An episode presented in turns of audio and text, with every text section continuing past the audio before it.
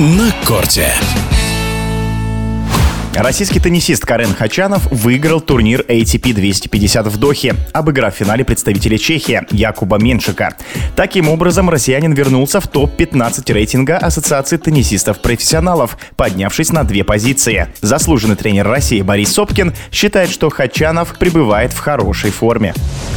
Карен Хачанов в Дохе провел отличную неделю. Он показал очень высокий уровень игры. Я считаю, может быть, один из лучших его турниров за последнее время в плане качества игры. И по тому, как он выглядел, как он ходил по корту даже, было видно, что у него отличное внутреннее состояние. Да, у него было два непростых сета против Попырина и в финале против Меншика. Но он с честью эти тайбреки отыграл, причем с одинаковым счетом. Безусловно, заслуженно выиграл турнир. Я считаю, что это может быть не самое высокое его достижение, но по качеству игры, по тому настрою, поведению на корте, это был очень хороший турнир. Напомним, что в прошлом году победителем турнира в Дохе стал Даниил Медведев, а еще ранее, в 2020 году, там первенствовал Андрей Рублев. А вот на сей раз Андрею достойно выступить в Катаре не удалось. Он наступился уже в четвертьфинале, уступив тому же 18-летнему меньшику из Чехии,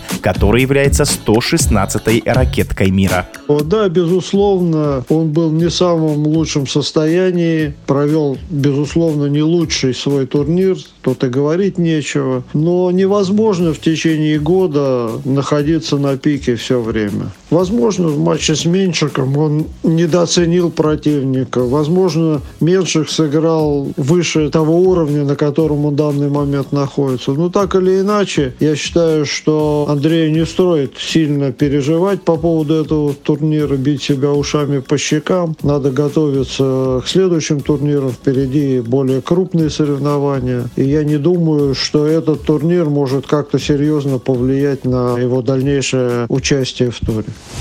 Это был комментарий заслуженного тренера России Бориса Сопкина. На корте.